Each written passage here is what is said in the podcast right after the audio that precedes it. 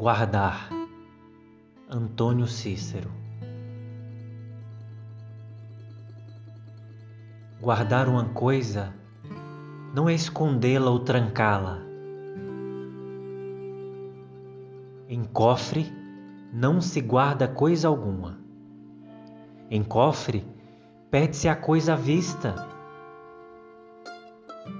Guardar uma coisa é olhá-la fitá-la, mirá-la por admirá-la, isto é, iluminá-la ou ser por ela iluminado.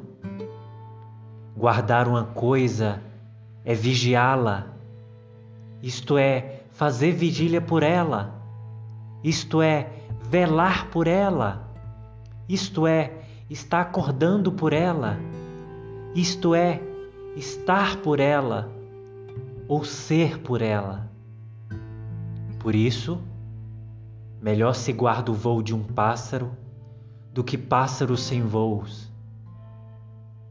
Por isso se escreve, por isso se diz, por isso se publica, por isso se declara e declama um poema, para guardá-lo, para que ele, por sua vez, guarde o que guarda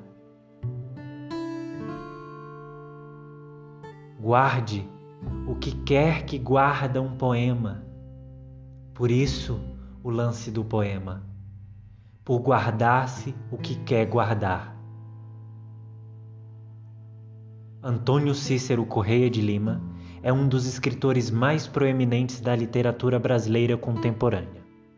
Nasceu no Rio de Janeiro em 1954 e é formado em filosofia pela Universidade de Londres tem se dedicado ao longo de sua carreira a várias escritas, seja como poeta, compositor, ensaísta e filósofo.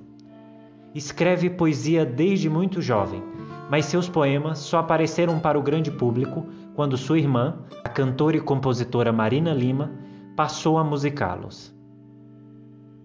Em 10 de agosto de 2017, foi eleito membro da Academia Brasileira de Letras maior honraria brasileira que um escritor poderia receber.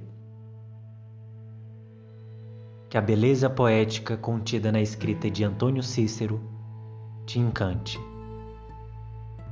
Me chamo Felipe Aguiar e este foi mais um episódio do podcast Beleza Poética.